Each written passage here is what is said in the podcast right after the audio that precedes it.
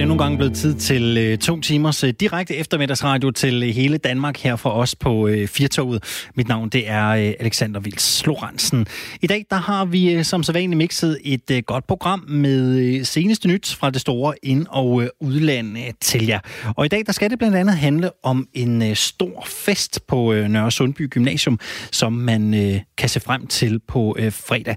Nørre Sundby Gymnasium og HF, de vil nemlig samle 250 afgangselever til en øh, middag i skolens kantine på fredag med både øl og vin. Og spørgsmålet er jo så lige, hvordan det egentlig bliver modtaget i en tid, hvor vi jo faktisk ikke må forsamle os mere end øh, 10 af gangen. Rektor på gymnasiet, det er Søren Hinsholm, og hvis du har hørt det navn før, så er det ikke øh, tilfældigt. Det er en, øh, en rektor, der er kommet i mediernes øh, scenelys her øh, under coronakrisen. Blandt andet i øh, marts måned, hvor han forsvarede, at nogle af skolens klasser tog på en studietur til Italien. Og dengang der var Italien jo altså øh, meget, meget omtalt, fordi det er landet i Europa, hvor der var flest tilfælde af øh, coronavirus. Og Udenrigsministeriet faktisk også frarådt rejser til øh, adskillige af de nordlige regioner i øh, Italien. Nu er Søren Hensholm altså på banen igen og forsvarer den her mulighed for at holde fest for afgangseleverne på øh, Nørre Sundby Gymnasium og HF. Og det her, det er jo interessant. Det er jo et emne, der har været debatteret rigtig, rigtig meget. For hvad skal man egentlig gøre for de her unge mennesker, som jo lige om lidt kan øh, se frem til at øh, forlade gymnasiet. Og nu får de altså en øh, festmiddag her øh, senere på ugen. Jeg har i dag forsøgt at få øh, Søren Hiltholm til at øh, stille op her i øh, Firtoget og fortælle lidt om sin bevæggrund for at gøre som han gør. Men det har han altså sagt øh, nej tak til, for som han sagde til mig, jo mere jeg stiller mig frem i øh, medierne og taler om det her, jamen desto større chance for er der jo, at, øh, at det her vokser sig til sådan en stor sag, at vi aldrig får mulighed for at holde den her fest. Men alligevel så skal vi tale lidt om den her lidt kontroversielle beslutning i eftermiddag. Vi skal tale med en biolog om, hvordan man egentlig kan anskue det her scenarie, set fra sådan et sundhedsmæssigt synspunkt. Vi skal også tale om en herre, der kaster sig ud i noget, der givetvis ikke er så sundt. Så vi skal tale om øh, bokselegenden Mike Tyson, der nu vil gøre comeback i en alder af 53 år. Og mange husker jo nok Mark Tyson bedst for at nappe en bid af Evander Holyfields øre under en boksekamp tilbage i 1997. Men nu kan man altså se og høre flere steder, at Tyson er klar til kamp igen. Spørgsmålet er jo så bare, om det her i virkeligheden er et seriøst comeback, eller om der er tale om øh, gag og løjer og et øh, mediestunt. Lige om lidt, så taler jeg med en mand, der kender Mike Tyson rigtig, rigtig godt, kender hans karriere, og måske kan give os et øh, lidt bedre indblik i, hvad det egentlig er, der øh, sker her. Så skal vi også vende de øh, zoologiske haver igen i dag. Det er jo næsten blevet et, et tema her i øh, Firtoget. Vi talte en hel del om Pangea Park i Roskilde i går, fordi øh, direktøren for Pangea Park øh, meddelte i Radio 4 morgen i går, at han altså har tænkt sig at åbne på fredag, selv om der altså først må åbnes for zoologiske haver den 8. juni i fase 3. Der var godt gang i øh, telefonerne herinde i studiet, skal jeg ellers lige love for. Men der har jo været meget tale om, hvad den her coronasituation egentlig har betydet for de zoologiske haver. Og øh, mange steder har man jo decideret også talt om, at det her kan have konsekvenser for dyrebestanden. Det sagde man i hvert fald i Københavns zoologiske have. Der var det en del af debatten, at hvis man ikke snart fik lov til at genåbne, så kunne det altså være, at man skulle gøre noget ved dyrebestanden. Hvad der så ligger i det, ja, det er øh, jo en øh, lille smule øh, uvist. En øh, kvinde, hun har øh, skrevet et øh, opslag på Facebook, hvor hun øh, opfordrer folk til at samle penge ind til Zoologisk Have i Odense. Det opslag, det kom i går. Og hvad kan sådan et opslag så egentlig ende med? Ja, det kan jo faktisk ende med 315.000 kroner lige ned i kassen. Det var i hvert fald det, man kunne genkende til i Odense Zoologisk Have, da man gjorde firmaregnskabet op i øh, går aftes. 315.000 kroner er der altså landet i kassen i Odense Zoologisk Have på blot en dag. Det her, det er jo øh, rigtig, rigtig mange penge, og siger jo i den grad noget om, hvad det er, øh, crowdfunding det kan. Og jeg ringer til øh, direktøren i Zoologisk Have i Odense lidt senere på eftermiddagen og hører om, øh, hvordan man egentlig reagerede på den her voldsomme strøm ned i øh, kassen. Og så skal vi selvfølgelig også tale øh, lidt om, hvad de her penge de kan gå hen og blive brugt til. Vi skal naturligvis også gerne have gang i øh, telefonerne igen i eftermiddag, og i eftermiddag tænker jeg, at det skal handle en lille smule om det, vi alle sammen efterhånden står og kigger ind i, nemlig sommerferien. Som det ser ud nu, så er øh, grænserne jo altså lukket. Det kan være svært at springe på et øh, fly og tage på øh, sommerferie, hvis man gerne vil til Spanien, Italien eller Grækenland, eller hvad ved jeg, hvor man nu måtte øh, have lyst til at holde ferie henne i udlandet. Vi har jo også flere gange hørt, at vi nok skal indstille os på, at det her det bliver sådan en øh, sommer, hvor vi kommer til at tilbringe lidt øh, tid derhjemme. Og jeg synes jo på en eller anden måde, vi skal oprette en idébank her i Firtoget. Vi skal have nogle idéer til, hvor man godt kan holde ferie henne i Danmark. Hvor er det helt rette sted at tage hen, hvis man øh, skal forberede sig på en øh, sommer herhjemme. Det kunne jeg godt tænke mig at høre dit bud på. Hvor er der skønnest i landet her? Hvor skal man øh, tage hen? Du er velkommen til at ringe ind til mig på 72 30 44 44 72 30 44 44. Du er også velkommen til at ringe herind, hvis du alligevel har tænkt dig at tage til udlandet, eller i hvert fald forsøg på det, så kan du altså også ringe herind. Ellers så kan du sende mig en sms. Du skriver R4, laver et mellemrum, kommer op din besked og sender den afsted til 1424. Og hvis jeg blev spurgt, hvor jeg ville tage hen i Danmark, jamen, så vil jeg nok tage et sted hen, hvor jeg faktisk også har boet før. Jeg vil nok tage en tur til øh, Bornholm.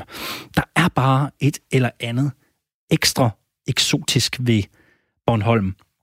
Der er ikke ret meget, der slår Bornholm på en, øh, på en solskinsdag. Det er et, et helt fantastisk sted, og nogle gange, når man sidder og kigger ud over klipperne, eller måske endda sidder på en klippe og kigger ud over vandet, så synes jeg godt, man kan glemme, at vi faktisk er i i Danmark. Det føles som om, at man er rigtig, rigtig langt væk. Og hvis man skulle være så uheldig, at vejret er dårligt på Bornholm, så kan det altså alligevel et eller andet. Den der rå styrke, der er, når det blæser og det regner, og man ser bølgerne ryge ind mod klipperne, det er sgu også meget smukt på en eller anden måde. Altså, der er noget for en hver smag på Bornholm. Jeg tror, det ville være der, min tur, den skulle øh, gå hen, hvis jeg helt selv kunne øh, vælge i øh, Danmark. Men jeg vil selvfølgelig gerne høre, jeg vil selvfølgelig gerne høre dit bud, og du er velkommen til at ringe ind. Hvor holder vi bedst ferie i Danmark? 72 30 44 44 72 30 44 44 er nummeret herind til Firtoget. Og inden vi sådan for alvor kommer i gang med programmet, så lad os lige øh, tage et blik ud i det store udland til en historie, der er en lille smule øh, ufattelig. En stor dansk butikkæde, de øh, siger jo, at hvis du bare blev lidt mere end 5 minutter, så ville vi blive så glade. Og det er jo som bekendt et slogan, butikskæden Fakta har benyttet sig af. Men i en IKEA-butik i Kina, der vil man jo nok være lidt uenig i det her slogan for fakta, men vil i hvert fald nok ønske, at særligt en gæst var gået en lille smule tidligere. Fordi i en øh, faktisk en ukendt IKEA-butik i Kina, vi ved ikke, hvilken butik det er, men ifølge øh, BT, så øh, har en kvindelig kunde i IKEA benyttet sig af muligheden til at onanere i en række af butikkens sofaer for et, et rullende kamera. Det er simpelthen blevet optaget, og den her video, den er altså gået viralt på øh, diverse pornosider. Den usensurerede video, den blev ret hurtigt fjernet fra de sociale medier i Kina, men øh, det svenske firmas svar på videoen er blevet set af 9 millioner mennesker. Det skriver nyhedsbyrået AFP. Og øh, IKEA de har øh, sagt, at vi er absolut imod videoen og fordømmer den her form for opførsel. Vi har meldt det til politiet i byen, hvor varehuset ligger. Og IKEA nævner altså ikke i øh, hvilket varehus, eller de nævner ikke, hvilken by, der er tale om i, øh, i Kina.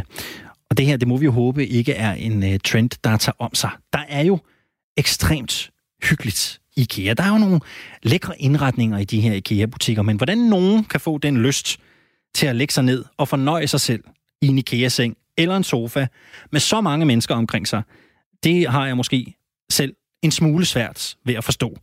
Men jeg synes jo altså også, at vi er i en tid, hvor de dårlige historier om Kina, de er i et voldsomt omløb. Nogle gange så glemmer vi simpelthen, at kigge lidt med fladet for Kina også. Altså, vi er, vi er sgu lidt hårde ved dem for tiden.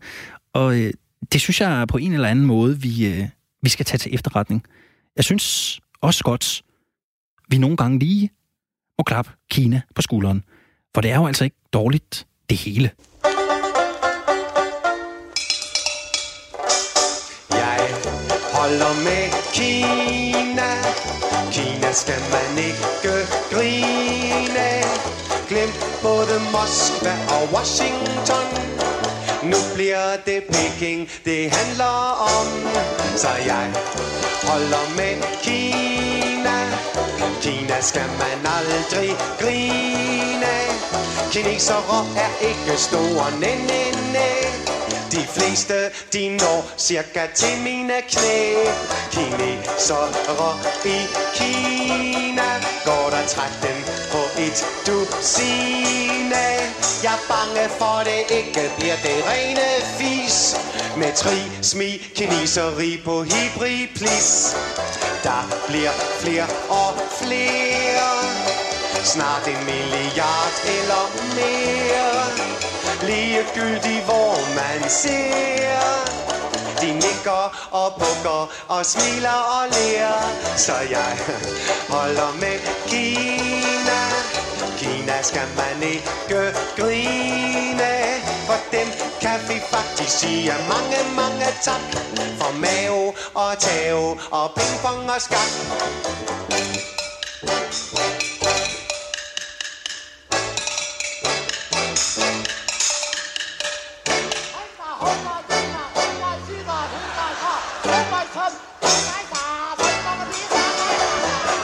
Danske piger er duller. Nej, giv mig for også ruller Dertil spiser jeg en skål med kinakål. Kom med kinasko fra Irma Med gummisål Min hund er pekingeser Min kat er siameser Og i især De begyndte sågar at gå til selvforsvar Så jeg holder med Kina. Kina skal man aldrig grine Bare vent og se, de er på vej. Altid venlige og siger aldrig nej. Wow.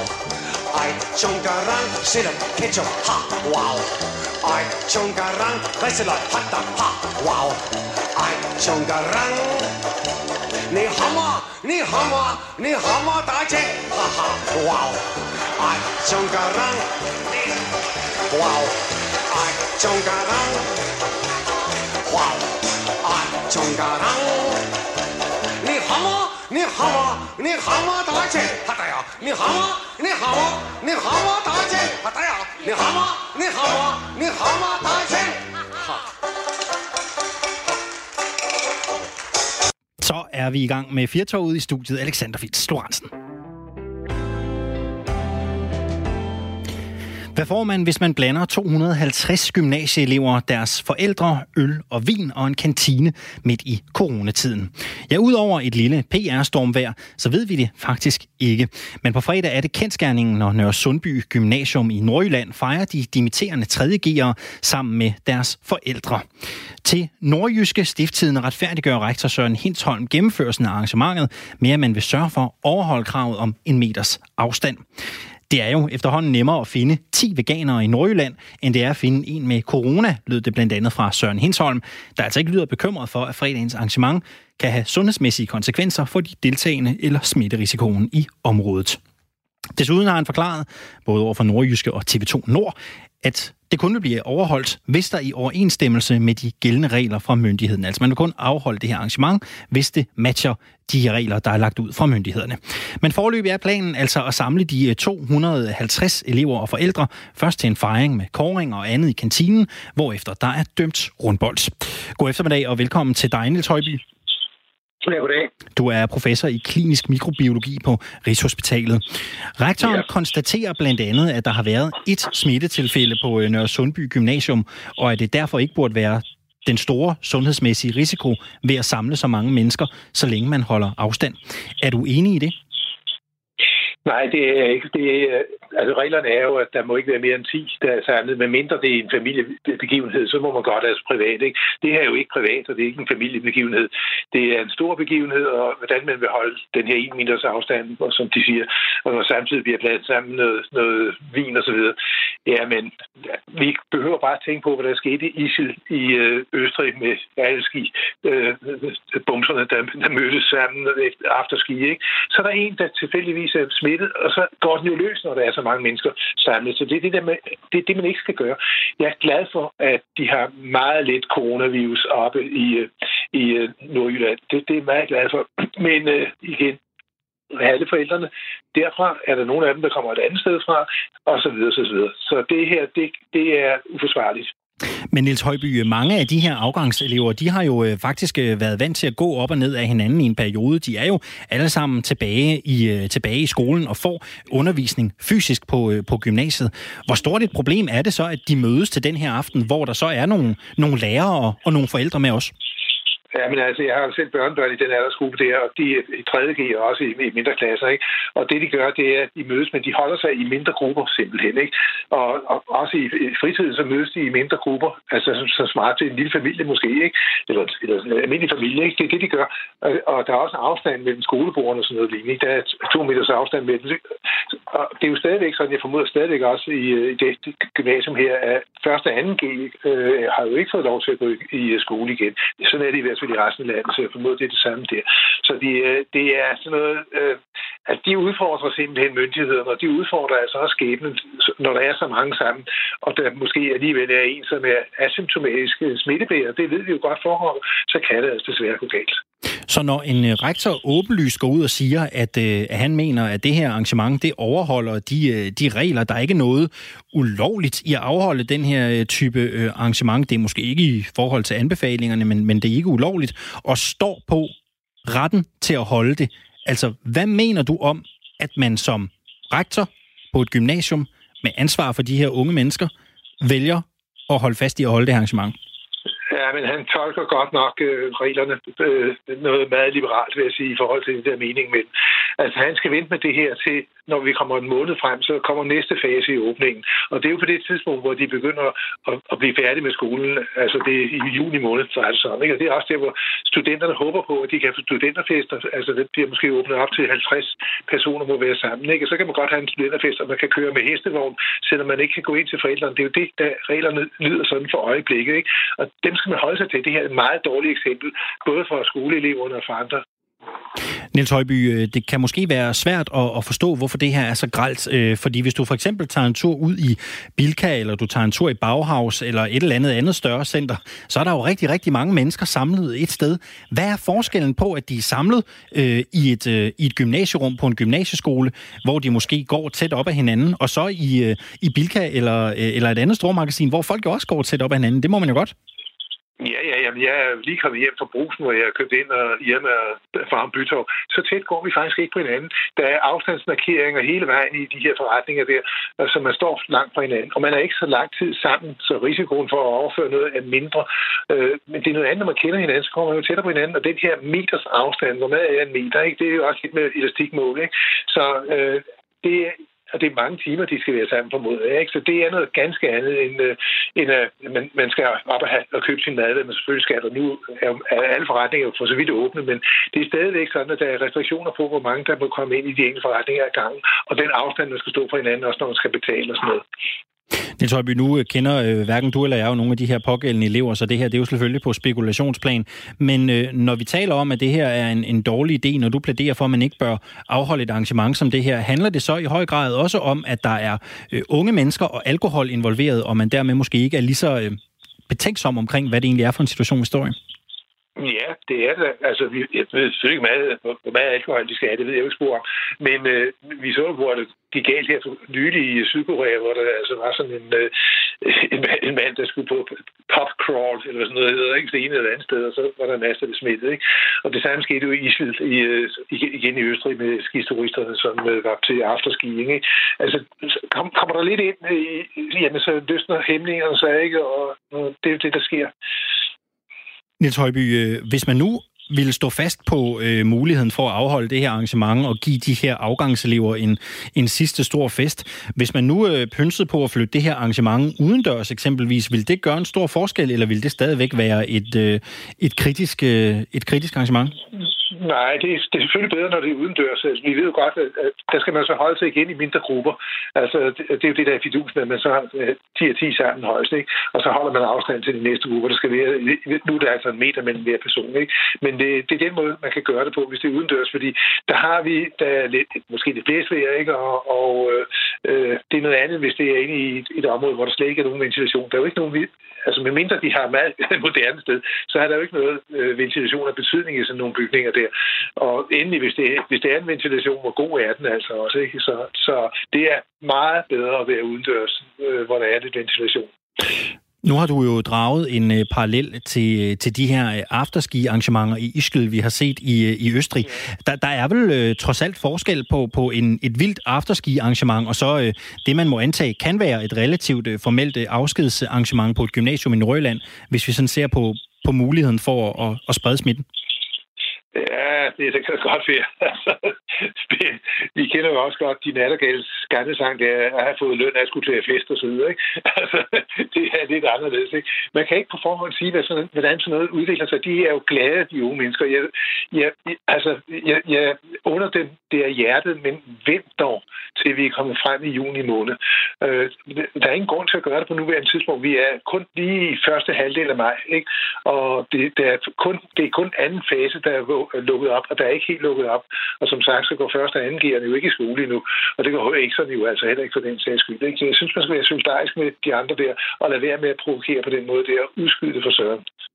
Man øh, kan jo argumentere for, at meget af de få mennesker, som vil være til stede til det her arrangement, vil være i den såkaldte risikogruppe. Størstedelen vil jo være, øh, vil jo være de her gymnasieelever, der er på vej ud. Så vil der være nogle undervisere, som stadigvæk er i den arbejdsduelige alder, og nogle forældre, og de kan selvfølgelig variere lidt aldersmæssigt. Men, men er det de langsigtede virkninger snarere end de umiddelbare, der gør, at man øh, skal være øh, så varsom med at møde så mange mennesker på en gang? Nej, der, der skal man jo ikke tænke på sig selv. Det er klart, at hvis man er ung, så hvis man bliver smittet med covid, så bliver man ikke måske ikke særlig syg, måske mærker man det slet ikke, men så er man stadig smittefarlig for andre. Det er det første, man skal tænke på. Så det er de andre, man går hjem til eller møder, hvis man er blevet smittefarlig, så man kan, så kan smitte, så kan den køre løs igen. Ikke? Altså, det er jo det, vi har set. Ikke? Så når du netop nævner lægerne, jamen, der, jeg kender ikke de læger deroppe, men jeg kender der læger mange andre steder. Ikke? Øh, og øh, jamen, altså, nogle af dem er ældre, nogle af dem er måske overvægtige, nogle af dem har måske røget lidt for meget, osv. så videre, så videre. Og det samme gælder jo forældrene. Altså, øh, det, forældrene her, jeg kan jo ikke vide, hvor gamle de er, men øh, for, formentlig er de i 40'erne, 50'erne, måske ja, den, den større vil jeg skulle. Så måske også nogen, der er ældre, ikke? Altså, andet ægteskab, og så har de fået små børn og alt det der. Det kender vi godt, ikke? Så der, der, er, altså, der kan godt være risikogrupper blandt dem, der er inde her. Og i alle tilfælde, så er det så er det altså ikke kun en selv, man skal tænke på. Det, man skal også tænke på andre. Altså, det, og det er det her med, at du kan blive asymptomatisk smittebærer, og så kan du altså føre det videre. Niels Højby, øh, nu er de her elever jo øh, meget optaget af, og det er gymnasiet givetvis også, at de får en, en ordentlig afslutning, at de får sagt farvel til deres øh, kammerater, de får sagt farvel til deres lærere, og de bliver hyldet af deres familier efter to år på HF eller tre år på, på, øh, på gymnasiet. Øh, hvis man nu siger, at man ikke holder det her arrangement nu her på fredag, men man måske har planer om at udskyde det, tror du overhovedet, det vil være øh, plausibelt at forvente, at man vil kunne holde et arrangement i den her størrelsesorden, inden de her gymnasieelever de skal videre ud i verden og sige farvel til gymnasiet ved udgangen af juni måned? Ja, ja, det, det ved jeg, det kan lade sig gøre. Det kender jeg da fra andre skoler. Altså, nu er det ganske mange år siden, jeg selv er gået i skole, men vi havde da et, et vældig afskedsarrangement øh, på den skole, det var Øregårds Gymnasium, jeg gik på. Ikke? Øh, efter vi var blevet studenter, så var der en, en, en aften, øh, hvor, hvor vi var samlet på gymnasiet. Ikke? Det kan man godt gøre, og specielt under de her omstændigheder, er der så mange ting, vi ikke kan gøre, men vi som udskyde det, eller øh, gøre det på, altså måske, måske slet ikke gøre det. I det her tilfælde, så mener jeg bare, at man skal udskyde det. Så kommer de nye retningslinjer om en måned, og så er der formentlig muligheder for at gøre det. Jeg ved ikke, måske kommer det kun op på, at man kan være 50 sammen, ikke? men det vil jo så vise, om, om de kan lave en ordning, så de, man kan lave det i, i grupper på 50 forskellige steder i gymnasiet. Det ved jeg ikke. Altså det er jo virkelig, at det jo, der er der jo tale om, at det, den enkelte klasse og de pårørende, der skal samles, og så måske lærerne. Ikke? Det, er jo, det er jo det, der er tale om. Ikke? Og så er der andre klasser, der kan samles sammen med de pårørende og lærerne. Ikke? Altså, den måde kan man jo godt gøre det på, så, så det foregår på en måde, så man ikke udfordrer sundhedsvæsenet. Rektoren her har jo selv sagt, at øh, man sagtens skal holde den nødvendige øh, afstand, den afstand, som der altså er meldt ud, vi skal holde fra myndighedernes side. Kan man bare gange op, når det kommer til afstandstagen? Altså kan man regne med, at det er lige så nemt for 250 mennesker at holde den nødvendige afstand, som det vil være for 10? Ja da, det, er, det er svært med 250 mennesker. Ikke? Altså, de går rundt. Altså, det, man står jo ikke stille på samme tid. Det, det er jo ikke sådan en afsat plan, hvor dine fødder skal stå på et eller andet mærke. Vel? Man går jo rundt og siger goddag, og det er jo, som du siger, det er afsked. Så kommer man rundt og siger, jamen, vi ses forhåbentlig, eller måske eller skal vi ses efter sommerferien. Sådan Det er jo ikke sådan, at man står stille. Og, og der er jo, der er jo en, en, en god atmosfære i sådan nogle tilfælde her. Ikke? Det skal der være. Ikke? Det er jo almindelig menneskelig social kontakt, hvor man fejrer, at man har gået i skole i så mange år der, og nu sker der noget helt nyt i livet. Og der er en festlig stemning, selvom de selvfølgelig ikke er færdige med, øh, med skolegang helt. Jeg ved ikke, hvor meget, øh, hvor meget eksamen de skal op i. Øh, det, det er jo ikke, for min ikke, jeg ved, det er ikke mundtlig eksamen, men på en eller anden måde kommer de jo op til det. Altså, det er dem, der skal i afgangsklasserne. Ikke? Så ja, nej, jeg synes ikke, det, at, at rektor kan sige, hvad han vil. Han ved jo ikke, han kan jo, han kan jo på forhånd, øh, hvad skal vi sige, robotstyre glade mennesker. Det kan han altså ikke. Og det er derfor, altså han har jo det endelige ansvar for det, der sker her. Ikke? Så lød ordene fra Niels Højby, der er professor i klinisk mikrobiologi på Rigshospitalet. Tak skal du have, fordi du havde lyst til at være med her på Radio 4. Ja, velkommen. Her til eftermiddag på øh, kanalen, der taler vi jo om øh, nogle af de udfordringer, som øh, coronaviruset giver os her i øh, Danmark. Blandt andet vil det jo for rigtig mange være svært at øh, få muligheden for at komme uden for landets grænser og holde ferie. Vi taler jo om, at det øh, kan blive nødvendigt at holde ferie herhjemme i Danmark. Og derfor så kunne jeg godt tænke mig at få dit bedste tip til, hvor man egentlig bør feriere her til lands. Er der en særlig skøn perle, som måske er øh, overset? Er der en særlig del af Jylland, Sjælland, Fyn, Bornholm, hvad ved jeg, som du vil fremhæve som noget ganske særligt. Et sted, hvor man kan få en virkelig unik, dejlig ferieoplevelse. Så lad mig høre fra dig. Du kan ringe ind til mig på 72 30 44 44, 72 30 44 44. Du kan også sende en sms. Du skriver R4 laver et mellemrum, kommer med din besked og sender den afsted til 1424. Brian han har sendt en øh, sms, ikke så meget om, hvor vi skal holde ferie hen, men han har kommet med et lille indspark til øh, den her historie om øh, den fortstående festmiddag for 250 afgangselever på Nørre Sundby Gymnasium og HF. Han skriver, denne her rektor er en klaphat, ja det står der simpelthen, som hæver sig over alt og alle. Han skal fyres, hvis han ikke kan forstå, at det er farligt. Jeg kører heller ikke 100 km i timen i en 50 km zone, for det er altså både farligt og ulovligt, skriver Brian. Radio 4 taler med Danmark. Den tidligere verdensmester i sværvægtsboksning Mike Tyson vil gøre comeback. I en video på Instagram, der udviser Tyson en hurtighed og eksklusivitet i træningsrummet, hvor han slutter med at kigge ind i kameraet og sige, I'm back. Mike Tyson er i dag øh, 53 år gammel og har været professionel bokser i årene fra 1985 til 2005. Og nu, 15 år efter hans pensionisttilværelse startede, ja, så vil Tyson altså have boksehandskerne på igen. Mike Tyson har især bogstaveligt talt, kan man jo sige, bidt sig fast i mange hukommelse, da han mødte Evander Holyfield i 1997, hvor han blev diskvalificeret for at bide et stykke af Evander Holyfields øre af. Men om Tyson stadig kan bide fra sig, eller om han må bide i græsset, ja, det skal vi øh, zoome lidt ind på nu. For øh, hvis man skal dømme ud fra videoen på Instagram, så er øh, Mike Tyson altså nødig en, man har lyst til at bide skære med. Nu kan jeg sige velkommen til dig, Isan Fassad. Tak for det. Du er øh, journalist, og så er du vært på øh, det magasin, der hedder MMA Uden øh, Filter. Du har fulgt Tyson igennem mange år. Du ved meget om ham. Start lige med at fortælle os, hvad er Mike Tyson for en bokser? Jamen altså, Mike Tyson er en meget, meget underholdende bokser. Han blev i sin tid den yngste sværvægtsmester i boksning nogensinde i en alder af kun 20 år. Han havde han var atletisk, han havde alle de fysiske hvad sige, aspekter med, så han var talentfuld.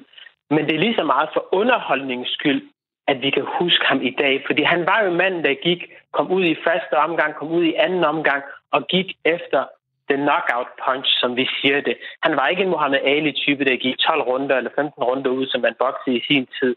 Så han kunne formode at, at, at drage de ser ind, der ellers ikke så boksning. Og så uden for ringen, som vi måske også kommer ind på lidt senere, så var han jo en mand, der trak mange overskrifter. Det er lige så meget på grund af hans, al, hans ballade uden for ringen, med blandt andet hans voldtægtsdom, flere sager for, for overfald og, og bare generelt hans raseri udbrud, som gjorde, at han, øh, at han trak lige så mange overskrifter på sportssiderne, som han gjorde på forsiderne.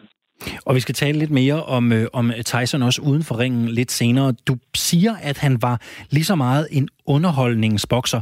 Det her underholdende element, hvordan kom det øh, til, til udtryk i Tysons boksning?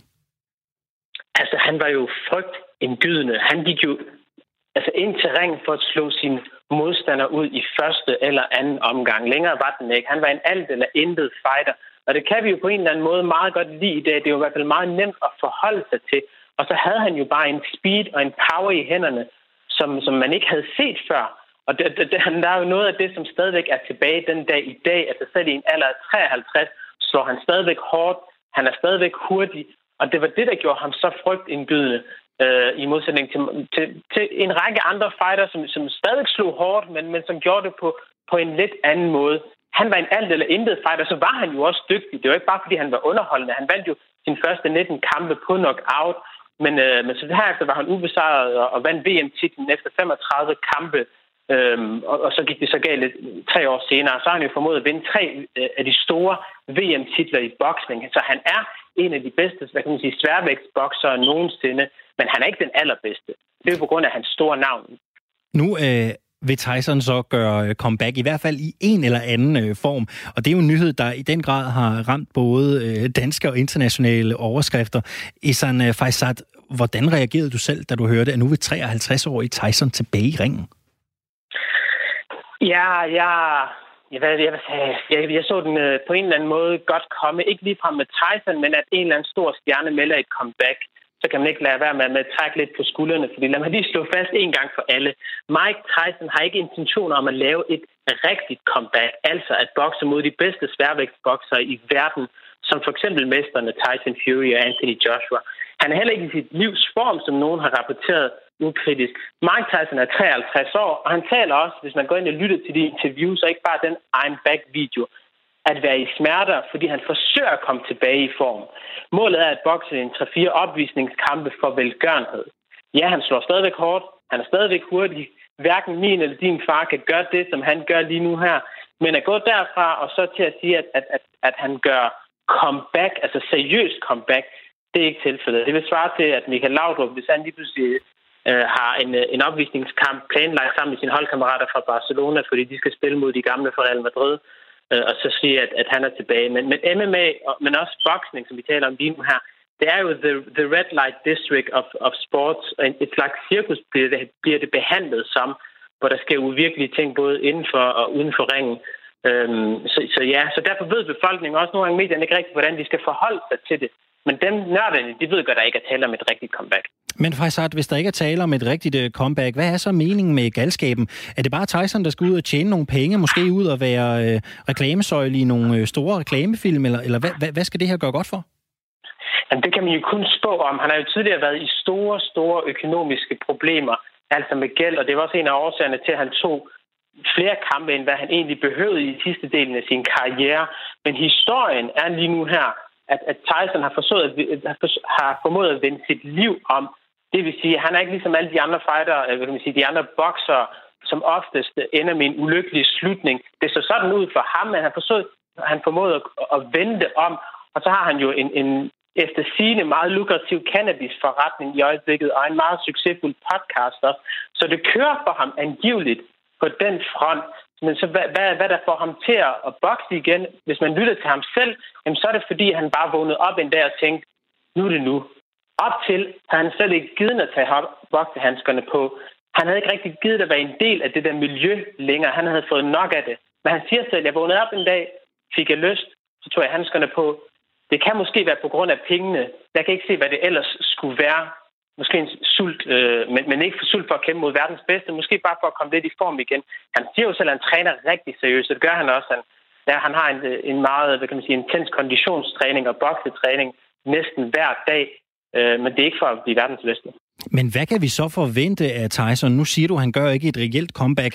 Han kommer tilbage og skal bokse nogle velgørenhedskampe, men hvad kan vi forvente af formen?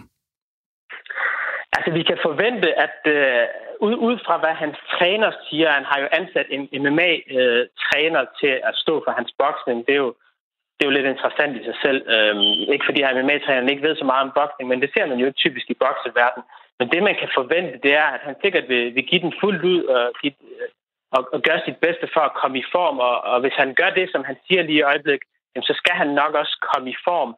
Men så vil han sandsynligvis møde en eller anden, et stort navn, måske en Evander Holyfield, som han har haft to kampe med tidligere og tabt til, og også bidt hans øre af i en meget, meget kontroversiel kamp. Men Evander har jo siden sagt, at han har tilgivet ham på den episode, øh, og, de, og der har været snak om, at de måske vil kunne, få, øh, vil kunne mødes i, i en tredje kamp og tjene en masse penge. Og det er Evander Holyfield, den amerikanske bokser, også kendt for. Han, gjorde jo, han havde også en kamp med, med Brian Nielsen, også en opvisningskamp, hvor han uh, tjente en masse penge og så tog hjem igen. Nu øh, nævner du jo selv den her episode fra 1997, den her kamp, hvor han altså lige tager en øh, bid af Evander Holyfields øre. Den husker mange nok. Men hvis vi prøver at dykke ned i Tysons karriere, hvad er så hvad er særligt værd at lægge mærke til?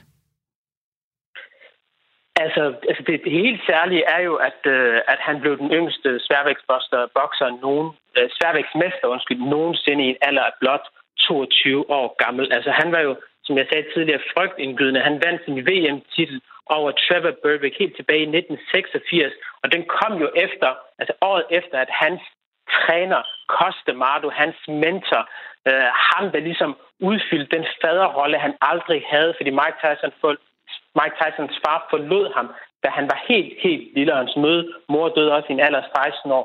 Herefter så kom Costemardo ind i livet, og nærmest gjorde ham til verdensmester, lige inden han kunne erobre titlen, så døde han. Og så herefter, så var han jo bare, øh, hvad kan man sige, kongen af sværvægtsdivisionen, indtil pengene begyndte at rulle ind, indtil at han, hvad kan man sige, at det, at det der gjorde ham succesfuld i ringen, altså raseriet, altså den øh, eksplosivitet, øh, som alt det, der gjorde ham god i ringen, gjorde ham rigtig meget, gjorde ham rigtig dårlig uden for ringen, fordi han ikke kunne finde ud af at styre sit temperament uden for ringen. Han ikke kunne lade andre folk udnytte ham.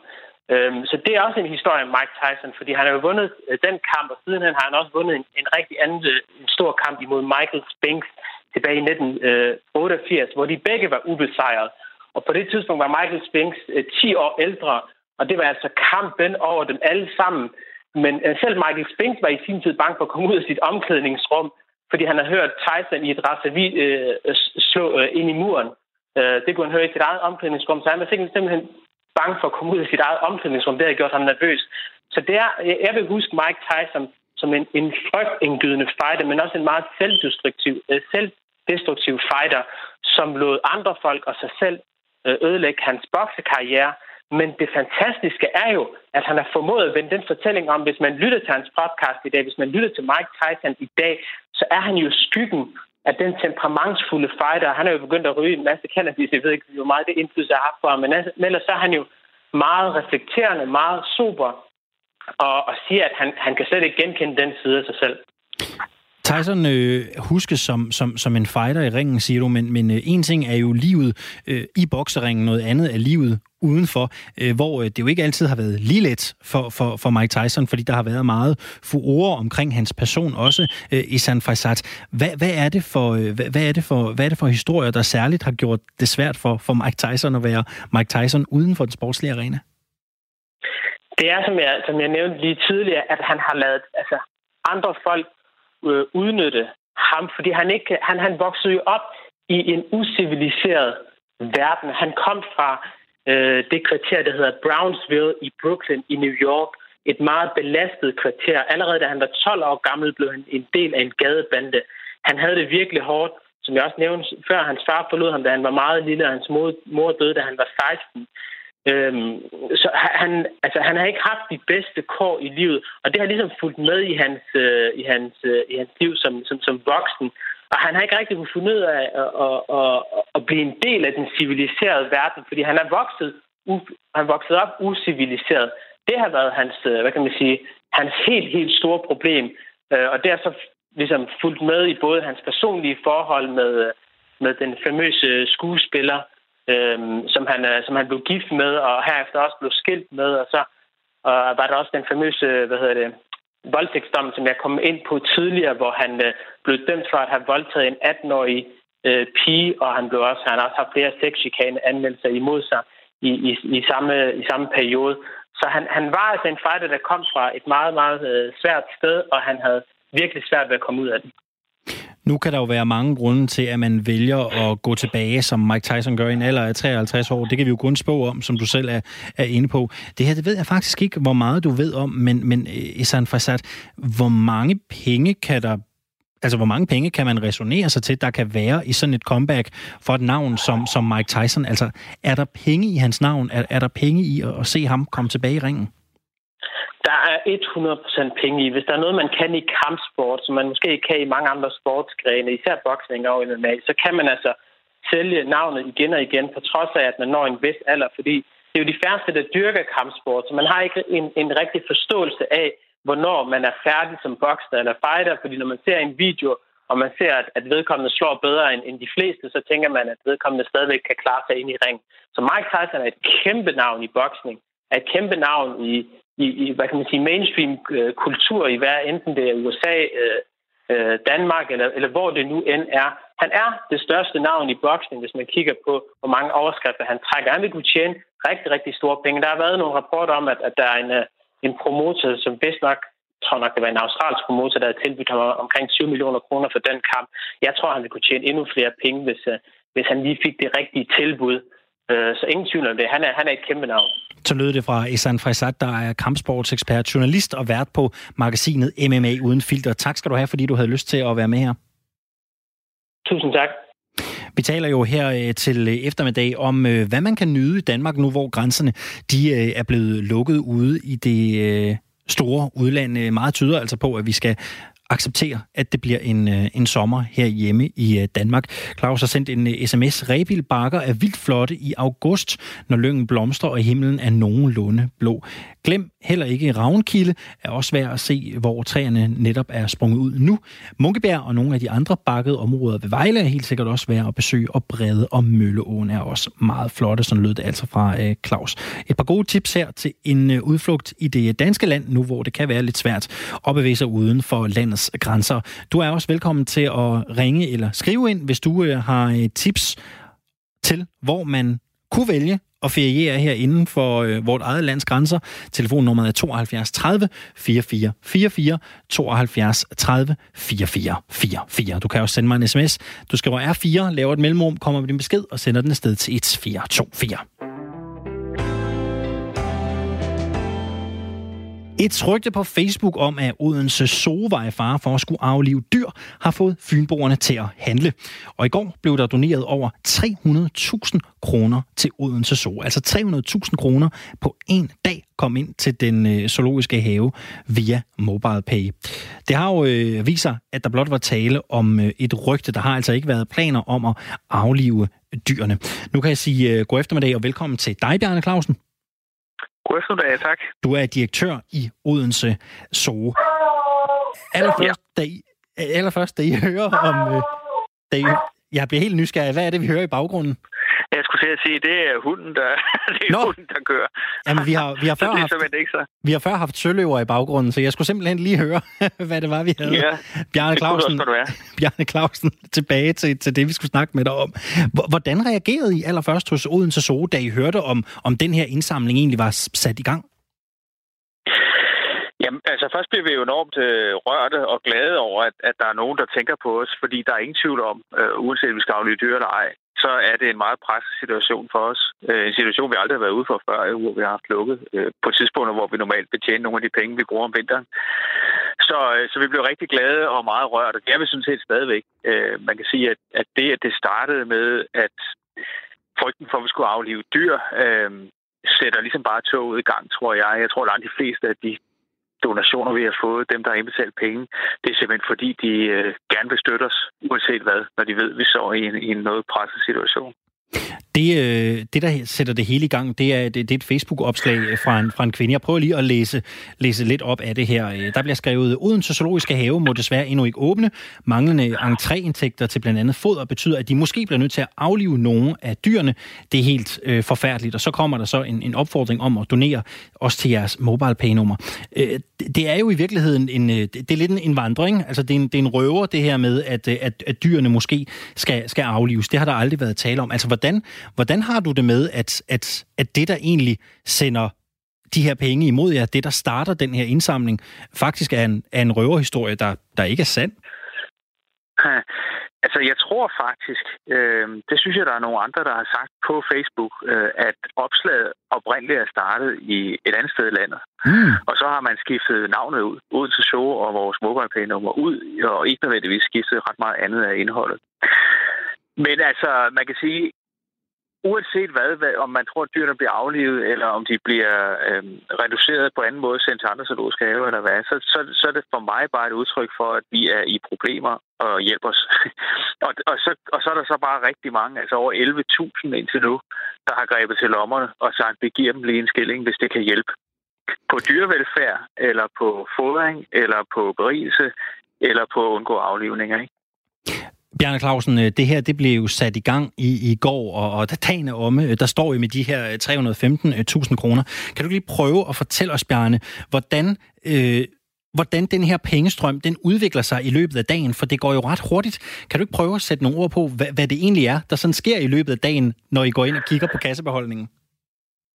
Jo, altså vi bliver faktisk så er det meget mere end det, du siger, hvis vi tager i dag med. Øh, I går var klart det mest eksplosive, men øh, tager man i dag med, så er der over 600.000 kroner, der er kommet ind.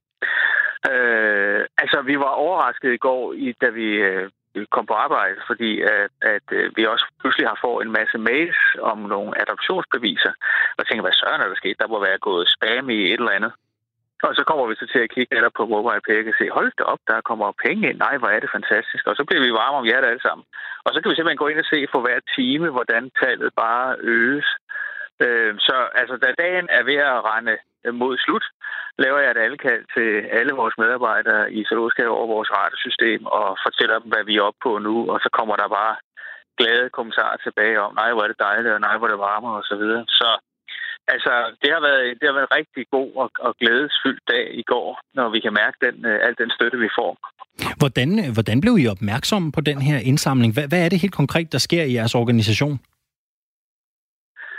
Nå, vi har jo folk, øh, som sidder og, og ja, nær sagt er på Facebook konstant, men i hvert fald holder øje med, hvad der foregår på Facebook, inde på vores sider og med vores navn. Øhm, så, så, så prøver vi at finde ud af, hvad er det for en opslag, der er årsagen til det. Vi har også selv lavet opslag, hvor, hvor vi skriver, at man kan støtte os, så det kunne også have været noget af det. Det viser sig, at det her omtag, opslag, som du, som du omtaler, at det, øh, at det kører rundt. Og jeg tror også, altså vi har nok svært ved at finde ud af, hvor kommer det fra, fordi ellers ville vi egentlig have kontaktet den person, som oprindeligt lagde det op og sige, øh, kan du ikke lige ændre det, sådan, så der ikke lige står aflivninger. Men, men der er mange, der simpelthen bare kopierer teksten over i, i en ny, et nyt opslag, som er deres eget, og det vil sige, at vi kan ikke se, hvor det kommer fra oprindeligt. Men det udvikler sig i hvert fald eksplosivt, det vil se. Hvad kommer de her penge til at betyde, forstået på den måde? Øh, hvilken, hvilken situation er det, I står i nu, hvor I modtager de her penge? I har jo været lukket ned i, i lang tid, og I kan jo først åbne op igen den, den 8. juni. Hvilken situation er det, I står i nu, når I får de her penge? Vi så en bedre situation. Øh, der er ingen tvivl om, at Odense så kommer ud med et underskud i år. Og øh, vi vil også få, få lidt problemer med likviditeten, altså få, få penge nok til at betale øh, fod og lønninger og elvand og varme osv. Så, videre, så, videre. så pengene her vil hjælpe os til vores fortsatte drift, så vi kan holde holde vinteren igennem. Øh, det er jo sådan, vi tjener kun penge om sommeren i zoologiske haver og attraktioner som helhed, og så bruger vi dem alle sammen i løbet af vinteren på at, at fodre og betale lønninger. Og, øh, og derfor så kræver det et, et ret god indtjening her i løbet af sommeren. Jo mere vi mister af den, til større problemer får vi. Så pengene går altså ikke, kan man sige, direkte til øh, løvernes anlæg eller til et bevarelsesprojekt i Afrika. De går simpelthen til at holde liv i Odense Zoologiske Have til næste sommer. Og hvad, hvad skal de her penge, altså du er lidt inde på det, men hvad skal det sådan helt konkret gå til? Altså øh, kan I allerede nu sige, at der er nogle, nogle, nogle bestemte punkter, nogle øh, bestemte planer, de her penge skal, skal være med til at føre ud i livet? Nej, ikke andet end drift. Det kan jeg simpelthen lige så godt være ærlig at sige. Det, er, det handler om lønninger. Det handler om at betale strømregning. Det handler om at betale fodret til dyrene. Altså, vi kunne sagtens sige, i hvor er det dejligt, at alle pengene går direkte til foder. Det kan vi sagtens sige, fordi det bruger vi også på foder om året. Men, men altså, det er jo det samlede budget, pengene går ind i, sådan så at det kan hjælpe os til at holde skinnet på næsen, indtil vi øh, rammer næste sommer, som forhåbentlig bliver normal, så vi kan tjene masser af penge og komme på fod igen. Gerne Clausen, øh, der er jo mange, der har, der har spekuleret i, øh, hvordan det kan være, at, øh, at lige præcis en, en zoologisk have får så mange penge. Der er jo mange andre virksomheder, der også har fået støtte. Mange værtshuse har også oplevet det. Men, men penge i den størrelsesorden, I har fået, det er jo, det er jo helt vildt. Hvorfor tror du, øh, hvorfor tror du netop, at en, at en zoologisk have kan, kan, kan få så meget, øh, kan få så stor en, en håndsrækning? Hvad, hvad er det lige, zoologisk have kan? Hmm. Jeg tror, at rigtig mange mennesker har, og det er så også, at man har det på værtshus, det ved jeg ikke, øh, har nogle fantastiske oplevelser i zoologiske haver. Både som børn, de fleste kan huske en anden oplevelse i en zoologisk have, som barn øh, og som voksen med sine børn. Og jeg tror rigtig mange, øh, både, ja, det gælder tror jeg alle de zoologiske haver, der betragter de lokale det som deres zoo. Altså, de er medvirkende til at bestemme både, hvordan zoologisk have skal udvikle sig, og de føler virkelig, at det er øh, Danmarks bedste så alle dem, der har en lokal så i baghaven. Ikke? Så jeg tror, vi kan noget i forhold til sådan en følelse af, at det her det er vores, det må vi altså bakke op om. Man kommer jo i zoologisk have tre gange i sit liv, ikke? når man selv er barn, når man får børn, og når ens børn får børn. Øh, og, og det er altså en god oplevelse. Nu har jeg fået 600.000 kroner er op og runde øh, her på, på dag to. Øh, det er jo rigtig mange penge, så det er jo givetvis også en mulighed, at der er nogen, der har doneret, der sidder og, og, hører, øh, og hører det her program øh, øh lige nu. Vi sender jo øh, hele, til hele landet, øh, Bjørn Clausen. Hvis der sidder nogen derude, der har doneret, og du har mulighed for at sige noget til dem, hvad vil du så egentlig gerne sige til dem? Så har du, øh, så har du et par ord nu.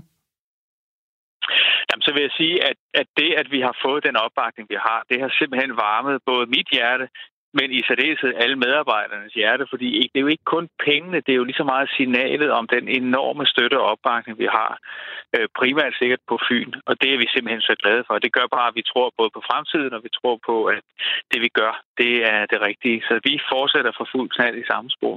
Det sagde Bjarne Clausen, der er altså administrerende direktør i Odense Zoo. Tak skal du have, fordi du havde lyst til at være med her på Radio 4. Ja, det var så lidt. Der er meget mere firtog ud i øh, næste time, hvor vi blandt andet kan sige velkommen til øh, Thomas Schumann, der kommer ind og taler om potentialet ved at bygge en månebase. Atis. Du hører det rigtigt. Det er øh, blandt andet noget af det, det skal handle om i øh, næste time. Lige om lidt, så skal vi have et øh, nyhedsoverblik med Anne Philipsen. Først skal vi have en øh, lille smule musik frem mod det.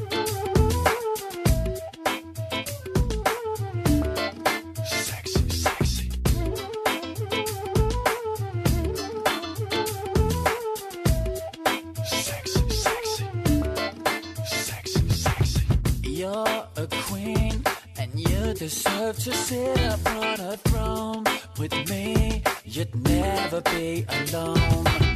Cause I'm a king, two castles and a kingdom's what I'd bring to you if you dance with me tonight. Sexy mama, oh sexy mama,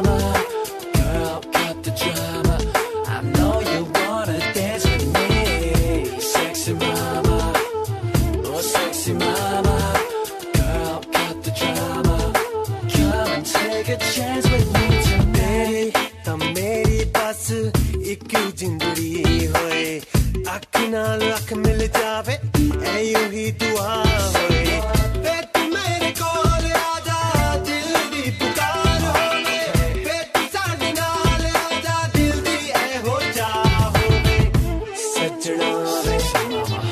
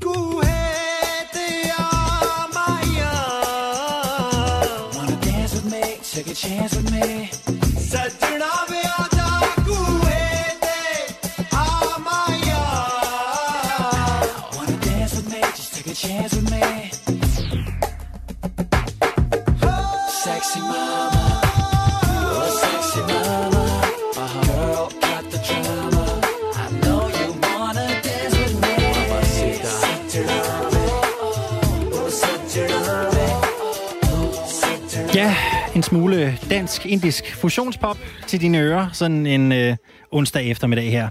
Der er mere 4 om lidt. Først nogle nyheder.